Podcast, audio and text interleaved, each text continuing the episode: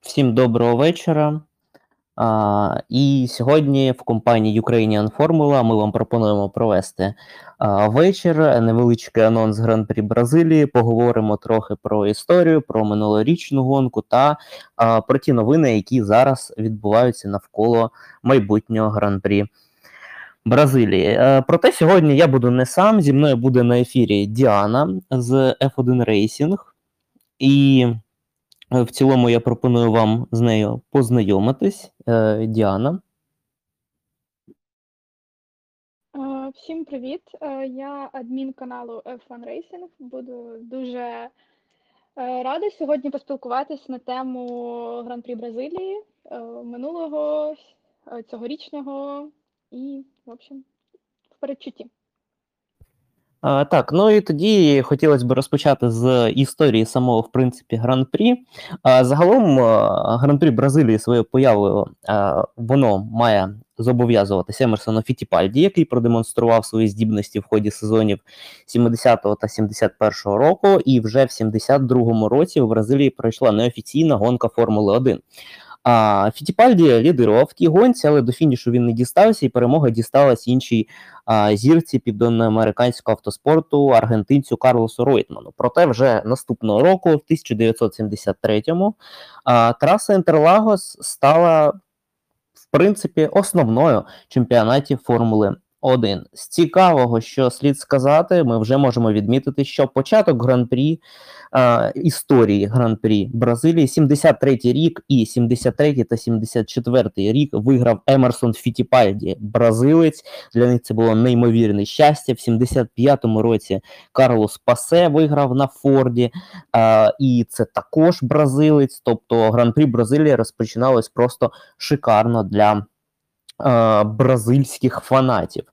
Траса Інтерлагос, загалом, на якій пройшла гонка, вона розташована в Сан-Паулу, і природно воно гарантувало перегонам велику кількість глядачів. Вся траса вона знаходилась в природній западині, і так це давало можливість глядачам для того, щоб все все бачити, що відбувається на трасі. Автодрам був побудований е, ще в 40-ві роки, але 30 років е, по факту він просто не працював. Ну, на ньому були якісь локальні гоночки, але міжнародні гонки. На ньому почали проводитися спочатку Формула 2, а потім і Формула 1. А на той момент довжина кола становила 7 кілометрів 960 метрів. А, слідом за найдовшими прямими автомобілі вони виїжджали на ту частину траси, яка використовується зараз. Це Ферадура, Субіда Делаго, Рета Опоста, Курія Дель Соль. Вони рухалися в зворотньому нинішньому напрямку, а потім слідували там, де зараз відрізок траси не використовується з 180-градусним курва де Сардженто. А починаючи з повороту Ларанья, траса фактично не відрізнялася від сучасної. Тобто можна сказати, що поєднання нерівномірного покриття та тропічної спеки було вбивчим для автомобілів. І перший офіційний гран-прі Бразилії, як я сказав, він пройшов в 73-му році, виграв його Фітіпальді на Лотус. Він повторив свій успіх, потім знов переміг бразилець, і наступні два роки вигравали вже гонщики Феррарі. У 78-му році гран-прі Бразилії відбувся на іншій трасі, яка була розташована поблизу Ріо де Жанейро. Вона наз- називалась е, Жакаре Паруа, якщо я правильно перевів. Це був звичайний, мало чим привітний автодром. Він складався з двох довгих прямих і двох поворотів. Довжина кола становила всього лише 5 кілометрів, але з точки зору безпеки ця траса була набагато кращою.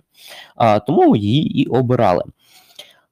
Після Інтерлагосу. Також слід зазначити, що після двох гонок в Сан-Паулу 79-80-х років, під час яких е, панували французькі гонщики на французьких автомобілях, гран-прі Бразилії був остаточно переведений в Ріо. Французький період, якщо його так можна назвати, на цьому не закінчився, але він був пов'язаний з ім'ям Алена Проста вже потім, який вигравав 5 разів на трасі Жака Репаруа. Також е, один раз перемагали Ройтман і Менцел, і двічі Нельсон Піке, третій бразилець, кому вдалося ну, якби перемогти на своєму домашньому гран-прі.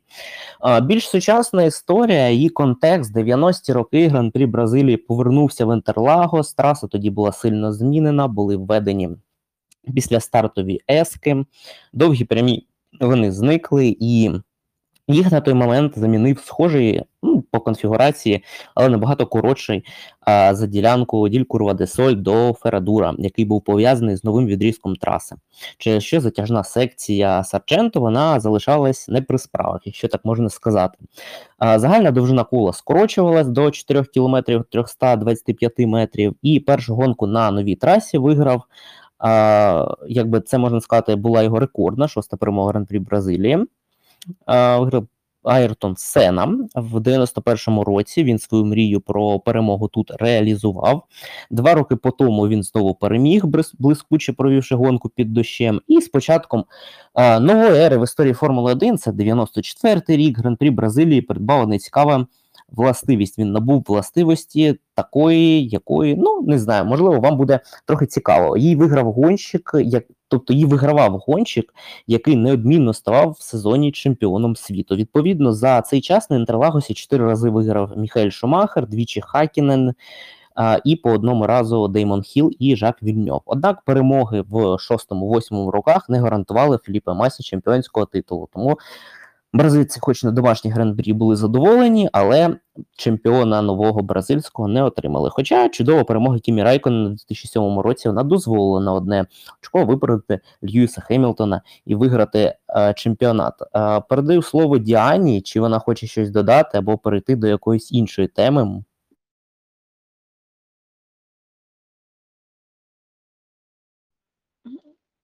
Ну, я думаю, з приводу історії ти все згадав. Е, мені щось конкретне. Е, От тоді, може, немає нічого на думці, тому От З чим в тебе асоціюється гран-прі Бразилії?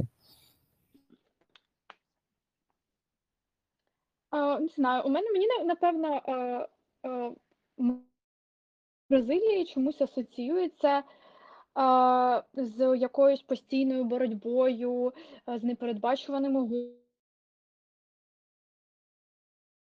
Не нудними гонками, можна навіть так сказати. Інколи погода може внести свої корективи, е, що додає таку причинку цьому етапу, і я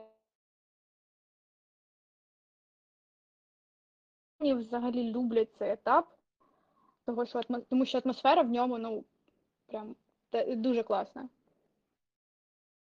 До речі, якщо знаєш, е, здається, на цей гран-прі також е, прогнозують дощ, тому буде спринт е, етап. Е, Твої прогнози, чи подобається тобі етап зі спринтом, і чи подобаються тобі взагалі дощові гонки? Е, та, я дивилась прогноз, і це. Але пам'ятаю 16-й рік, як е, Макс Ферстапен е, проривався через е, пелотон. Тоді це було прям вау. Е, і е, от зараз у мене, коли я подивилась прогноз, я дивлюсь, блін, дощ. Е, і думаю, ну, флешбеки у мене такі є. Е, тому чекаємо на дуже цікавий етап. Ну, флешбеки це завжди дуже добре. Що стосується Макса Ферстапена, то можна сказати, що він виграв е, гонку в 19-му році. А в 20-му гонку е, в 20-му році гонка не проводилась. Потім і виграв Льюіс Хемілтон. Тож на який прогноз ставимо в цьому сезоні? Чи зможе Макс повторити просто свій шикарний виступ, або можливо знов здобуде перемогу? Е, ну, я думаю, що якщо е, Макс стартува... стартуватиме з першого ряду, і якщо піде дощ, то він буде у своїй власній лізі, і е, ніхто йому не завадить е, е, перемогти, оскільки е, під час дощу він прям е, у- він від всіх від... він дуже добре їздить в дощ. Е, Хоча, можливо, Льюіс Хемільтон Хемілтон і зможе йому завадити, але тут не вгадаєш. З формою Мерседес, е, то вони е, в добрій формі, то у них якісь проблеми і складні з ними. Ми на якомусь з ефірів е, прогнозували, чи зможуть здобути перемогу Мерседес в цьому сезоні, і там багато було розмов про гран-прі Бразилії. Саме ми багато про це говорили. І тут е, хочеться згадати минулорічну гонку, коли Льюіс прорізав пілотон на своєму боліді. От е, чи не буде зараз повторення такого? Ну, от ясно, що Льюіс зараз не матиме найкращого боліду, але раптом знову Мерседес стрільнуть в Бразилії.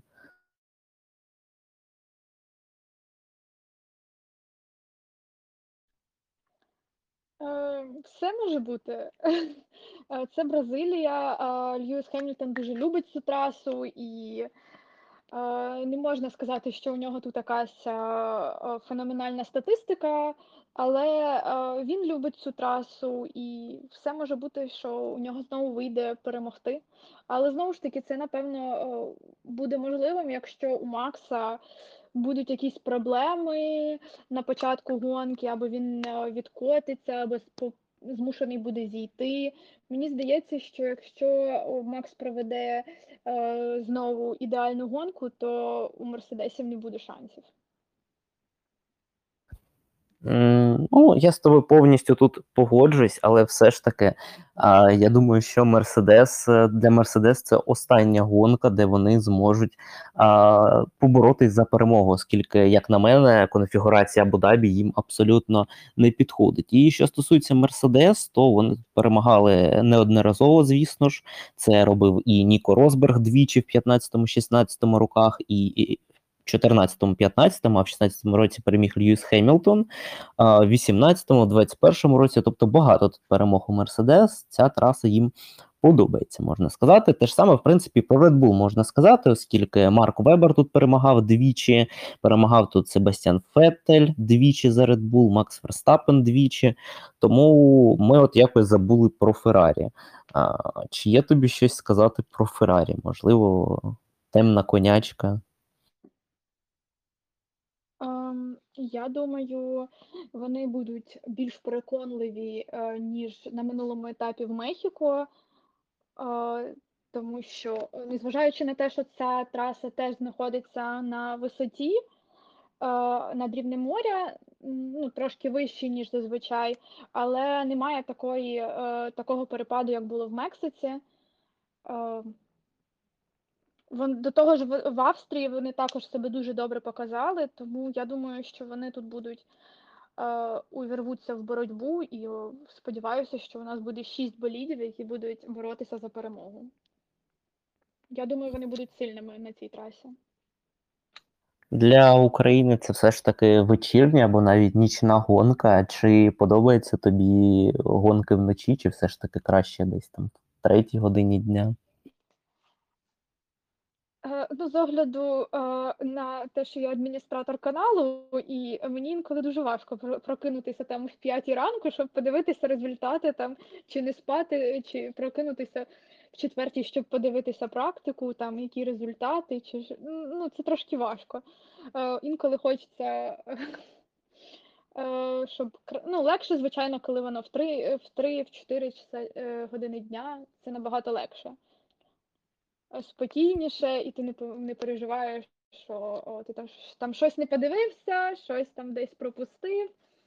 Е, Тому мені легше, коли, напевно, або вдень, або ввечері, але не як було, наприклад, з Японією, коли воно було взагалі в іншому часовому поясі, і це було, і це був ранок, було дуже важко.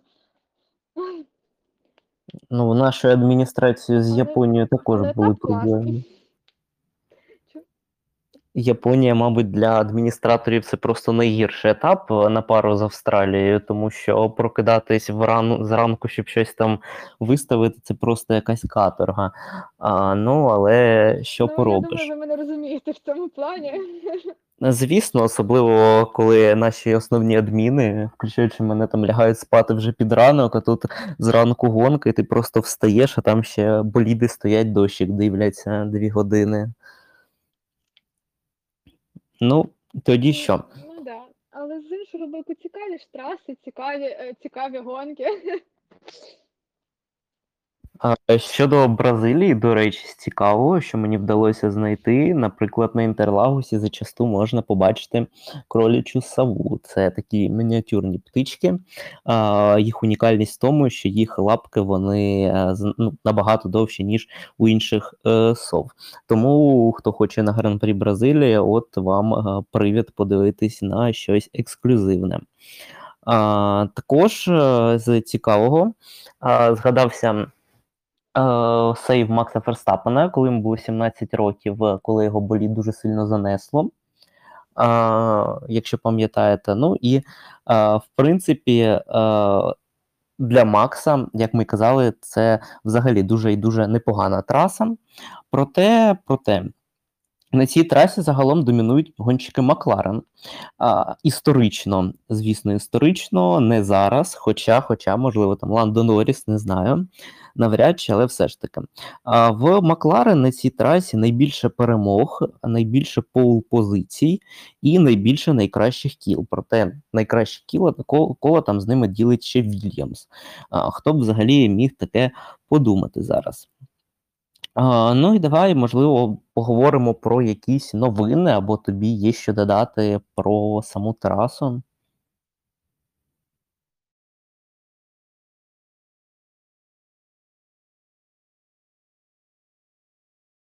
Так, ну і в Діани, можливо, вимкнули світло, можливо, вимкнули інтернет, не знаю, будемо чекати, поки вона повернеться.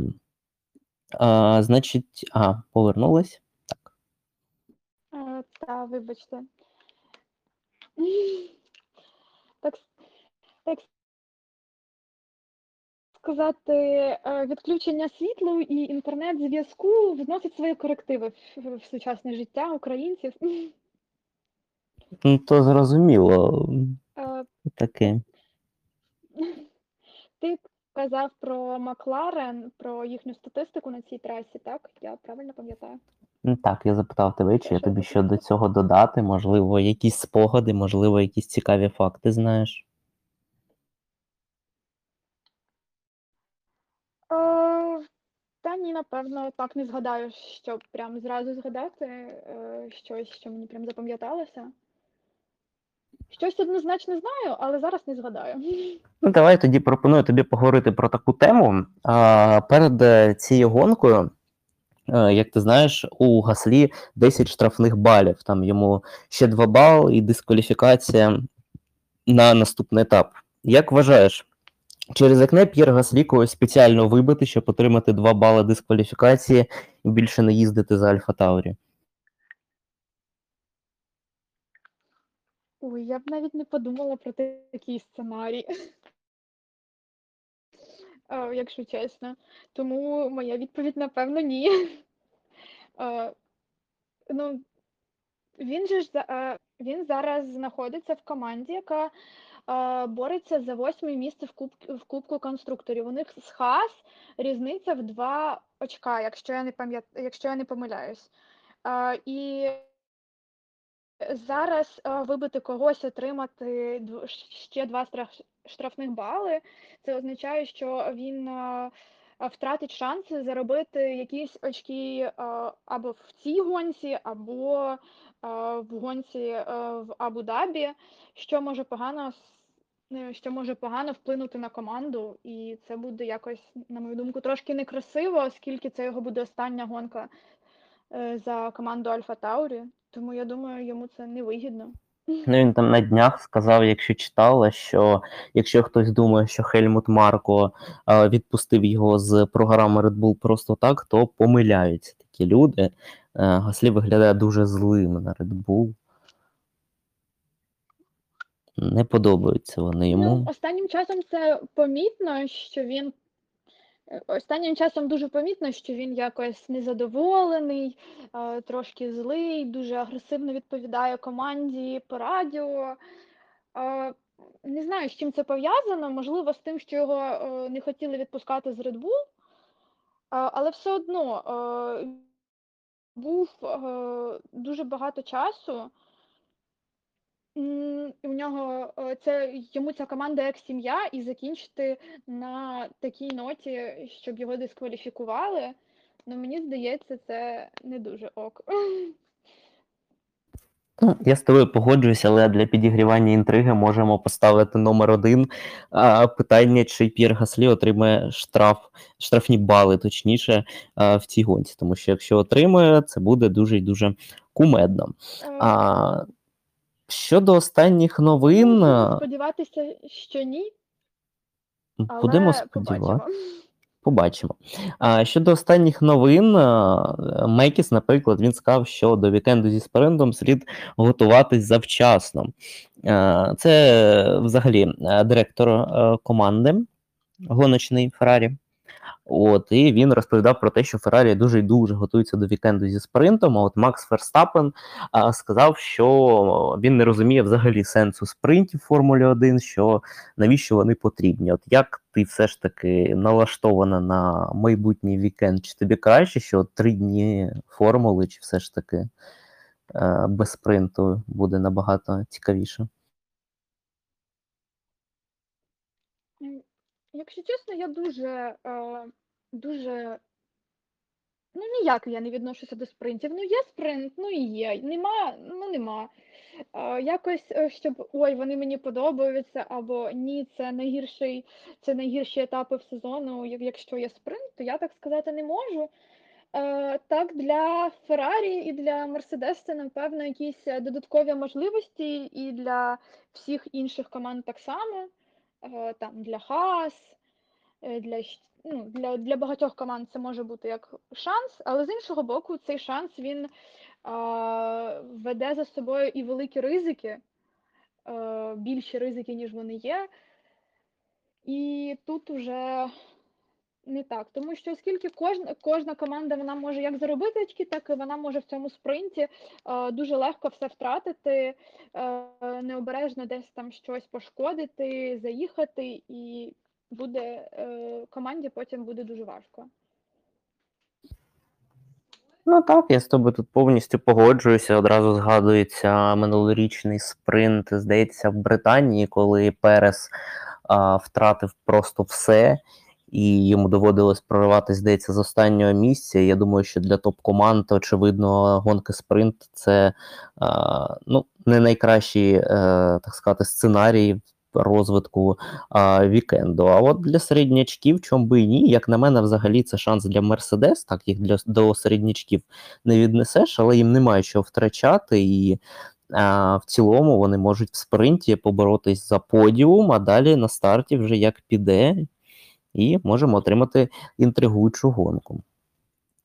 Е, Що стосується Мерседес, е, до речі, тут е, Ендрю Шовлін він нещодавно, буквально на днях, здається, вчора, давав інтерв'ю щодо того, що хочуть заборонити використання термочехлів для а, гуми. Він казав, що буде дуже складно робити ефективну гуму, яка буде працювати без прогріву. От як ти відносишся до цієї ідеї загалом від формули? Чи потрібна вона, чи все ж таки ні? Ем, Я теж бачила статтю ще до того, як е, Ендрю Шовлін писав про е, заборону. І е, там було сказано, що спочатку тести, які були в Остіні, вони тестували шини з е, термочехлами, які вони планували в минулому році, е, які будуть на 23-й рік, тобто з- температурою в 50 градусів. Тобто зараз е, термочехли підтримують температуру в 70 градусів, а в наступному році мали би 50. Але е, дуже багато команд негативно е, від, відзивалися про те, що е, це небезпечно і що відмова е, термочохлів це дуже е, це, це не може, це не можна робити в Формулі 1 на даний момент, тому що швидкості дуже великі і шини не встигають прогріватися. І наводили навіть приклад з Формулою 2, а, там, де машини, там, де у машин немає термочехлів, і все у них в порядку. Але от про те, що ти казав, Ендрю Шовлін він сам сказав, що машини Формули 2 інколи можуть їхати, у них час на колі може відрізнятися в 20 секунд е, порівняно з машинами Формули 1. і тому це проблема. Ось. І наскільки я пам'ятаю, то е, в наступному році е, температура, е, температура термочехлів залишиться 70 градусів, але е, вона буде прогріватися е, за коротший проміжок часу. Тобто зараз вони прогрівають їх е, 3 години, але якось там повільно. А в наступному році вони будуть прогрівати їх, е, ну, заряджати термочехли чи шини, я вже не пам'ятаю, е, протягом двох годин, і е, це якось там змінює ситуацію.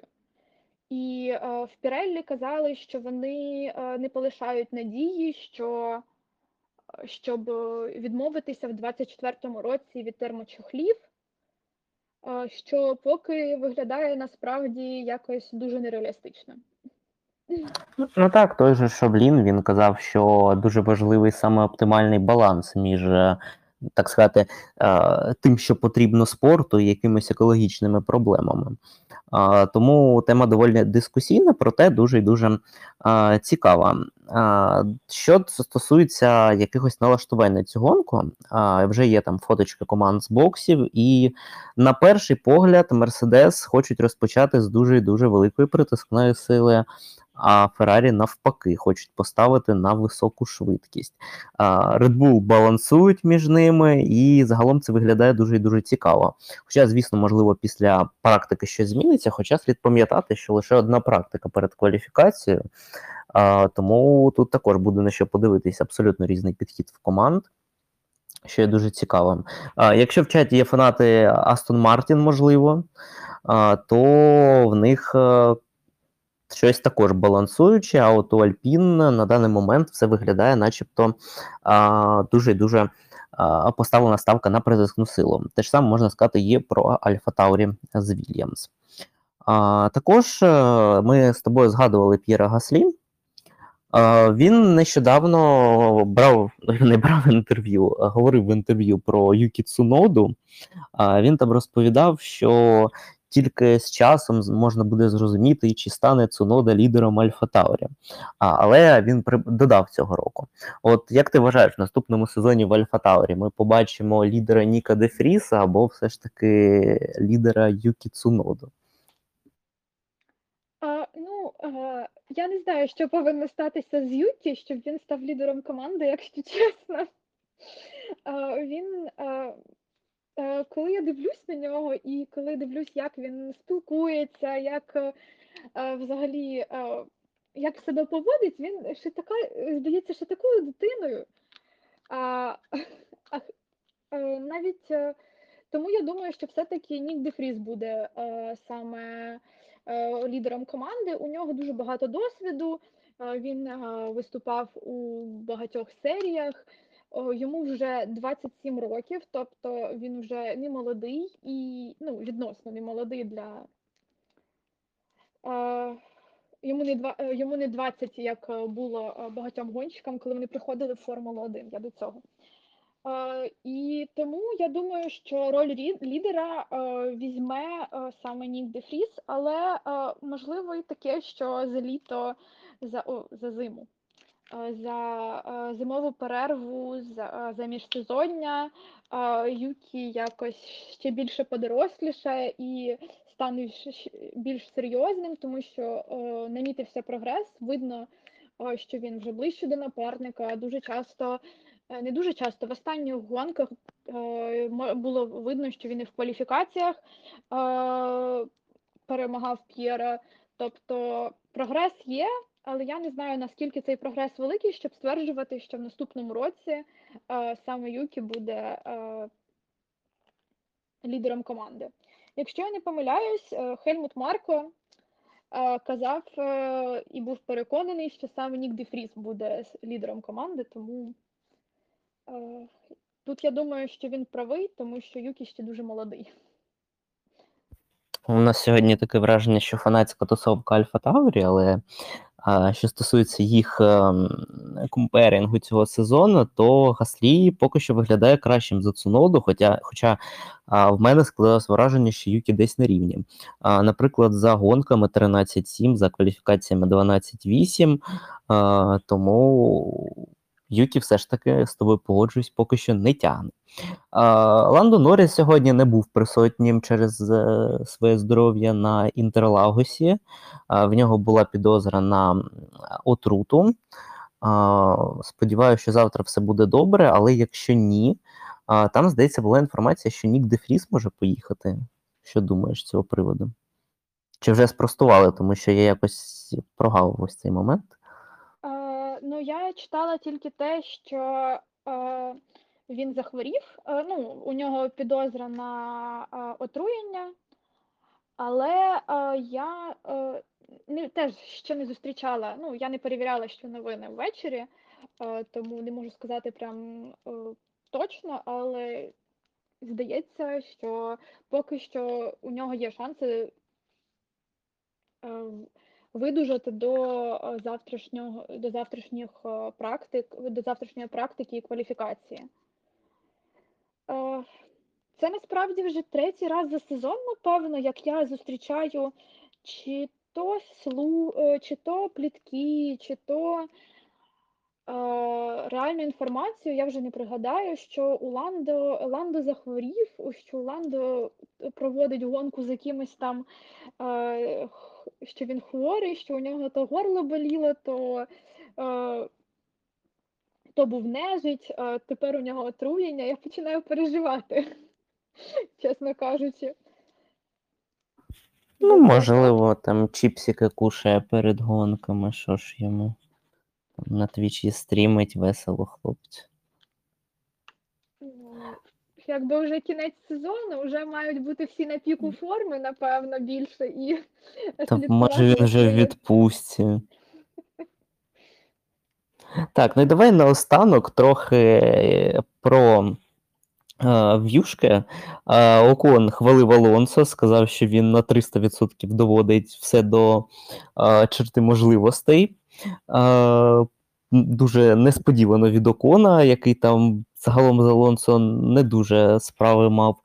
Вольф казав про те, що Мерседес сподівається знов боротись за перемоги. А Фіа, до речі, до речі, що цікаво, а, ось ще про яку тему я хотів, поговорити. Фіа, вони ж почали там використовувати нові технології щодо модерації соцмереж, а, щоб було менше образ в сторону пілотів. А, як ти вважаєш, чи піде це на користь, чи все ж таки ця модерація дійде до того, що вона буде політичною? Е, Я не знаю з приводу цієї модерації. Е, Мені здається, що е, люди, які будуть е, одні фанати, які будуть ображати інших, це буде завжди, і від цього нікуди не дітись. Просто питання в адекватності цих людей і в тому, що все має мати свої межі, і інколи люди цього не розуміють.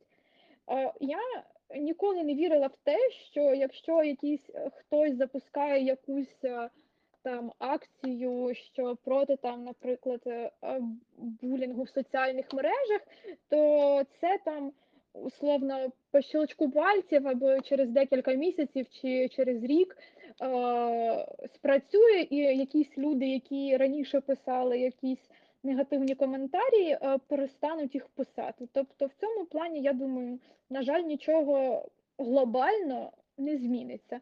Але ось ця система, яка, я так розумію, буде якось е, вираховувати ці погані коментарі і щось з ними робити, ну це вже машини, це вже якась там має бути своя система. Тому не знаю, чи це допоможе. Будемо сподіватися, що допоможе, бо в цьому році якось дуже багато історій лунало з приводу е, е, образ вболіва... одних вболівальників іншими. Це, здається, і Гран-прі Австрії, і Гран-прі Нідерландів, і Британії, е, і ще щось. Ну, було досить багато етапів, на яких піднімалася ця тема, і тому я думаю, ФІА взагалі в першу чергу за нею взялася. Тому що якось раніше е, цю тему не так гостро і не так часто про неї говорили. Ну, загалом ця тема особливо набула культу після фраз Льюіса Хемілтона, що всім слід відмовитись від соцмереж. А, буквально тиждень тому він це сказав. А, і тут одразу така реакція Фіа. Ну, можливо, дійсно щось сталося в соцмережах, тому що коли відкриваєш аккаунти формули в Твіттері або а, в Інстаграмі, там коїться інколи щось дуже незрозуміле. А, тому, що стосується, до речі, системи, вони казали, що ініціатива Drive It Out, звісно ж, і, а, типу, вони мають сприяти та боротися, точніше, сприяти боротьбі з цією хворобою в спорті. А, тому, як на мене, буде цікаво подивитись за тим, як FIA а, буде послідовною в цьому плані, чи все ж таки дійсно перетвориться в якусь політичну таку гру. А, чи є тобі щось додати? Якщо так, то будь ласка, якщо ні, то тут небагато питань є, і можемо там прогнозик зробити свій. Та ні, напевно, напевно, нема що додати. Єдине, що ти сказав, Фіа і а, якесь таке слово я вже забула. А, послідовна, а, о, да, послідовна. Мені здається, що ці два слова трошки несумісні в сучасній Формулі 1, на жаль. Е, Ну, але ж ми сподіваємось на найкраще. Сподіваємось на краще, і що е, з, прихо- з приходом нового керівництва якось буде видно, е, буде видно якийсь прогрес, і якусь систему тому, того, е, взагалі, що відбувається. Тому що зазвичай це дуже плачевна ситуація, і ці інциденти, і ситуації, які можна трактувати по-різному, це дуже все, мені здається, шкодить Формулі 1 і спорту в цілому. Тому Там загалом правила FIA, якщо ти їх е, відкривала, офіційні саме там повністю цей перелік, там просто катастрофа з цими правилами, там купа прогалин. я Тобто, відкрила, е, почала читати, е, і мене не вистачило, я просто закрила. Тому що там, по-перше, якісь дуже важкі формулювання, якісь вони незрозумілі, їх можна трактувати по-різному. Ну, от ти дійсно правий. Ну, це просто. Там треба На, нагадує податковий кодекс України. Там потрібно просто, мені здається, реорганізувати повністю всі ці правила. Так, там краще їх переписати, ніж намагатися врегулювати. А, ну і до якоїсь веселої новини, до речі, про яку я забув. Сьогодні 33 роки Брендону Хартлі з днем народження Happy Birthday, екс-пілот Тороросо, хто не знає. А загалом він прославився тим, що він вигравав марафони 24 години Лиману та двократний чемпіон WEC. А, так, ну і перейдемо до питань. Їх небагато. Перше питання: 6 спринтів в 23-му році. Це добре чи погано? Я, я, ставлюся до шести до трьох спринтів. От ні риба, ні м'ясо, ні холодно, ні жарко. Ну є, то є. Нема, то й нема.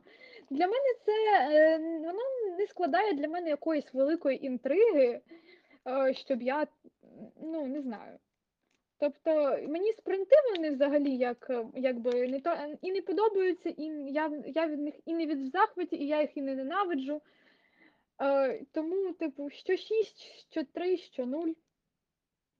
В мене приблизно така ж позиція, а, тому що не можу сказати, що мені спринти дуже подобаються. Я б зробив їх більшими, ну але нехай. Або одразу Я б- після кваліфікації, так було б цікавіше. Я б, можливо, зробила якось по-іншому, то щоб е, спринт не, е, не влияв на е, гонку основну. Тобто, можливо, якось е, воно буде відсторонено трошки від основної гонки, тому що, типу, зараз виходить так, що е, зазвичай е, пілоти переживають, як їм доїхати до фінішу, не пошкодивши машину. А якщо е, е, тому що завтра у них буде велика гонка, де і це трошки, і вони стараються акуратно їздити, а, а не ставити все, що у них там є. І мені здається, що в спринтах, напевно, ніколи ніхто не зможе поставити все при сучасному, при, суча, е, при, при тому, як він зараз відбувається, оскільки це якби не основна. Ну, а для чого Ну, це Ми розуміємо, якщо для чого неділю- вони їх роблять. Ну, Це ж FIA, це ж після Liberty Media тільки гроші. По факту, одні й ті ж люди, вони вмикають один і той же телевізор, дивляться одну і ту ж гонку, але на день більше. Перегляди зростають, гроші зростають, значить, все по плану. Ну так, можливо, було б варто. е, Це Гюнтер Штайнер, здається, казав е, про таку типу штуку, що йому подобаються спринти, але можливо зробити так, щоб е, він запро... він не те, щоб запропонував, але він обмовився, що можливо краще зробити, наприклад, щоб в пони... е, в п'ятницю була кваліфікація. е, Ввечері, потім в суботу, ось та друга практика, якому нікому, яка нікому по суті не потрібна, це була е, ще одна кваліфікація, а потім за результатами першої кваліфікації, яка в п'ятницю був спринт, а за результатами другої кваліфікації, яка була в суботу, була гонка. Він щось таке розка- казав, здається. І в принципі, ну, це тоді виходить як дві незалежні гонки. Е, Ну, я все ж таки за позицію того, що кваліфікації одразу після неї спринт, то це було б цікаво. а якщо хтось в кваліфікації розіб'є машину? А оце вже халепа, ну але ну, чому б і ні? Нехай ремонтують, що, що, що поробиш. А, є питання на рахунок спринту. Можливо, за спринти потрібно давати більше очок, а, щоб ризик був виправданий. Ну, це зрозуміло. Вони в цьому сезоні нарешті дають не 3-2-1, а 8-7-6. Але все одно, ну скільки їм треба, скільки повинно бути гонок е, очок для щастя, щоб вони почали е, ризикувати більше в спринтах. Ну, вони ж не можуть поділити, е, дати стільки ж очок, скільки і в основній гонці. Ну так, тут і є така думка, що, типу, якщо робити довшою, то це вже як основна гонка. Ну, тобто тут уже якось воно не клеїться просто. Е, є питання на рахунок того, чи є Хемілтон невдахою сезону. Я думаю, взагалі ні. Тут якби однозначна відповідь в тебе, що. Е, Я думаю, що теж ні. Ну, типу, а чого? Чому невдаха? Ну, чому? типу. Чому не вдав? Там купа подіумів. Е, Е, Там, ну, здається, взагалі після, після Гран-прі Австралії чи якась була статистика, чи після Гран-прі Іспанії в Хемілтона більше очок навіть, ніж у Леклера. Там. Так, да, щось таке я теж бачила. Е, Ну, насправді, типу, можливо, не вдаха, тому що е, в минулому році він програв титул через помилку, е, помилку суддівства, як це було визнано у ФІА. А в цьому році його, йому машина не дозволяє боротися, і в результаті він не може дати реванш Максу Ферстапену. І, можливо, з цього боку, типу, е, невдаха. Але з іншого боку, дивлячись, наскільки він вмотивований, е, наскільки е, він готовий до боротьби, і як він останнім, які результати він показує останнім часом, то я думаю, що це що його не можна назвати невдахою. Ну, я думаю, на рахунок цього слід вже буде судити в 23-му році. Є питання на рахунок Даніеля Рікардо, чи можна ставити хрест на його кар'єрі в Формулі 1. Ну, я взагалі не фанат Рікардо, окрім того, що він колись там приїжджав в Україну. Е, ну, в нього був непоганий період, який я пам'ятаю, це десь е, в Редбулі. Здається, шіс... ні, 16 чи 17 роки ось цей період. А після того, ну, в Рено у нього були непогані результати, але для мене взагалі загадка, чому Даніель Рікардо такий зараз популярний в Формулі 1 е, до сих пір. А, тому що з наступного сезону прийде ще один австралієць. Як на мене, Даніель Рікардо в Формулі 1 більше місця ніколи не буде. Ти як вважаєш? Е, Ну, я дуже люблю Даніеля. е, Не знаю, це прям такий лучик сонця. Він дуже, він дуже привітний. Можливо, це через те, що в нього такий образ в серіалі Netflix, дуже такий е, веселий, що він така відкрита людина. Насправді е, він одна із фігур, чому е, мені подобається Формула 1. От не знаю, чи знайду я ще когось, хто був настільки же усміхненим, радісним. Ну просто не знаю, як символ форму, як не як символ, як посол спорту, як посол Формули 1, е, він ну дуже класний. І е, коли в Мех, в Мехіко він е, ми побачили е, як так сказати, е, старого Рікардо, це прям був такий дуже тепло на душі стало, була дуже рада за нього, і це було прям класно. Ну, ти мене поб'єш за думку про Рікардо, але все ж таки Рікардо особисто мені не дуже подобається, тому що я вважаю, що в нього немає якогось чемпіонського хисту, характеру, і взагалі а, в мене колись, та й зараз а, десь була думка про те, що він зруйнував нам Ландо Норріса, тому що Ландо Норріс також ось ці веселі там шутки туди-сюди, а міг стати а, одним з найкращих пілотів Плютону. Хоча він і зараз їм є. Ну, але таке. Тут пишуть, що дуже шкода чути про те, що блискуче рішення Майкла Масі називають помилкою. Як ти могла таке зробити? Я мається е, ну, ФІА написали, що це була е, це був людський фактор, і це була помилка. Я е, не можу, е, я спокійно відношусь е, і до, до людей, які вважають одне, і до людей вважають по-іншому. Тобто не приймайте мої слова тут близько до серця. Е, Я е, вважаю, що минулорічний титул Макса був дуже заслужений, так що е, не хейтіть мене за це. Ну, Чого хейтіть? Ну, ніхто поки що не хейтить.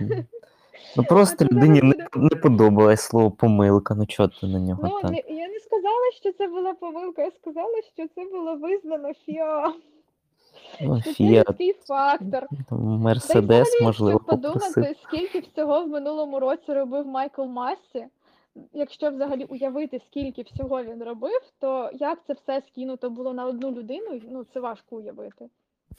Е, Він ж і посол безпеки, і директор гонки, і він їздив, перевіряв інші траси. Ну, у нього було стільки зобов'язань, мені здається, одна людина з цим просто ну. І щоб людина працювала, працювала і постійно були все було правильно, ну це дуже важко. Йому повинен бути був принаймні один, два, три помічника, щоб допомагали йому просто з цим всім справлятися. А коли на людину скинули по факту все, то і ви чекаєте, що він завжди буде давати вам е, стовідсоткові е, рішення, з якими всі будуть згодні. Ну, це Ну, ми ж казали про дирявий регламент ФІА. От і дирявий регламент ФІА. І, ну, в цьому році дуже було показово е, про дирявий, е, дирявий регламент, коли е, якимось чином е, виявилося, що за гонку в Японії нарахували повні очки. Були вражені всі. М'яко кажучи, ну от тут те Та саме, я думаю. тільки це там постійно? Ну, це такий був прям яскравий приклад. Ще й стюарди різні. Можливо, якби стюарди одні ті ж самі були, це якось би вирішували, ну але, на жаль, Формула 1 така Формула 1. Тут тобі пишуть, що взагалі це твій головний фанат. Він тебе не збирався хейтити. Чи, можливо, не, не знаю, чий він фанат. Я думаю, все ж таки фанат е, вашого каналу, я його ніколи в нас не бачив. Тому тут питання від е, Іллії. Питає, чи зміг би я наздогнати Маквіна в тачках. Я не знаю, але коли я приїду в Нікополь, я обов'язково тебе наздоганю. Да. От. Е, Чи є ще в нас тут питання? Є питання тут. е, Посоветуйте тренера по картингу в Україні. Ам, Це питання треба було задавати на наших інтерв'ю з а, ким там Партишевим, можливо, Іваном Пекліним. Але я знаю лише про єдиний клуб. е, У нас адмін там Матвій займався картингом в Харкові, поки не було повномасштабного вторгнення. Він е, рекомендує для харків'ян Піонер Клаб. Але я не знаю, чи працює зараз цей Піонер Клаб. А, ну, загалом в кожному обласному центрі мають бути картинг е, клуби. Тому, можливо, там відповість ще один наш адмін. Він, здається, також займався картингом або займається. А, тому таке. Так, ну і все ж таки це був твій фанат. Він підтверджує, що він фанат Діани. Не знаю, чи каналу Діани, чи Діани, але твій. Так, ну і тоді давай прогноз на гонку спробуємо якийсь зробити. Давай так, ну давай топ-3 на е, гонці Гран-прі Бразилії. Топ-3. Блін, важко робити прогнози, коли ти навіть не знаєш, е, в якій формі е, в якій формі команди. Давай Нехай рандом буде тоді просто. е, пальцем в небо. Е, Макс перший, е, Льюіс другий і Карлос третій. А Шарль. Е, Шарль е, четвертий, Джордж п'ятий і Чеко шостий. Ну, Отакое. чисто, якщо, якщо брати е, до уваги, що гонка може бути дощовою, хто на кого можна віднести до людей дощу? Хто вміє їздити в дощ? Трола. Макс, Лью... Макс Льюіс, ну І Строл, Строл. Ну, Строл... Строла в топ, в топ-3 це, звісно, жорстко було б.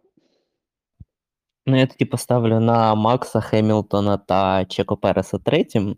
А загалом нагадуємо, що в нас буде знову ж таки конкурс перегонів, там пабліки різні, доєднуйтесь, і а, люди також зможуть прогнозувати. Там навіть Даня веде там табличку якусь рахітну трошки, ну але веде. А, веде, виставляє, а, тому всіх запрошую на конкурс прогнозистів. Дякую Діані за те, що завітала до нас. Дякую всім, хто прийшли на невеличкий, але вже величкий анонс Гран-прі Бразилії. І нагадую, що повністю все це можна буде послухати на Apple Podcast, Spotify, Google Podcast, у нас в Телеграмі, де там ще в Дізері.